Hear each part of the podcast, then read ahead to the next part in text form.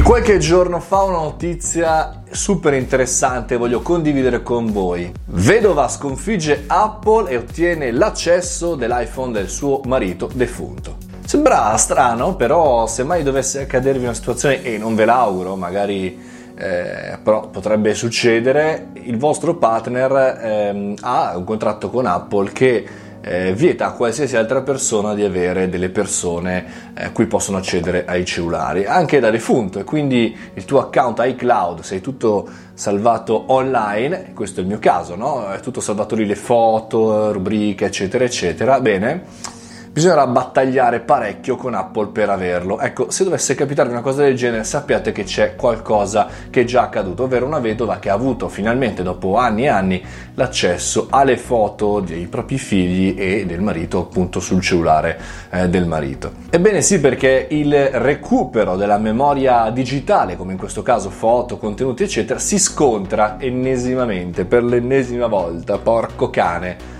con la privacy. Io dico, ma toglietela sta privacy, veramente, e non ce la facciamo più.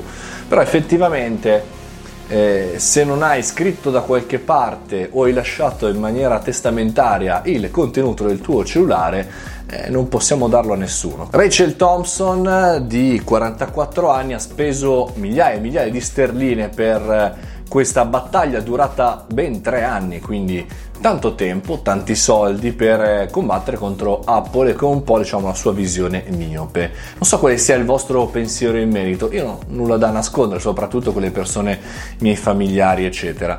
Il, diciamo, l'idea potrebbe essere, secondo me, proposta verso Apple per evitare di avere cause di questo tipo, anche perché con l'avvento eh, degli anni diventeranno sempre maggiori, perché cominceremo a invecchiare e quindi chiaramente anche eh, i nativi digitali l'avranno, è quello di fare come accade su alcuni social media, gli account ereditari, ovvero che se per caso dovessi avere qualche problema, eccetera, eccetera, posso dare in eredità tecnologicamente senza fare un auto privato da un notaio e vi dicendo eh, il contenuto del mio cellulare verso un'altra persona o verso più persone o verso boh potrebbe essere interessante questa cosa per evitare a tutti questo, questa rottura di scatole come è avvenuto a Rachel che per tre anni ha cercato di convincere Apple con mail, pack, eh, avvocati e vi dicendo di voler riavere le foto dei propri figli e di suo marito. Fatemi sapere cosa ne pensate, vi linko chiaramente nei commenti.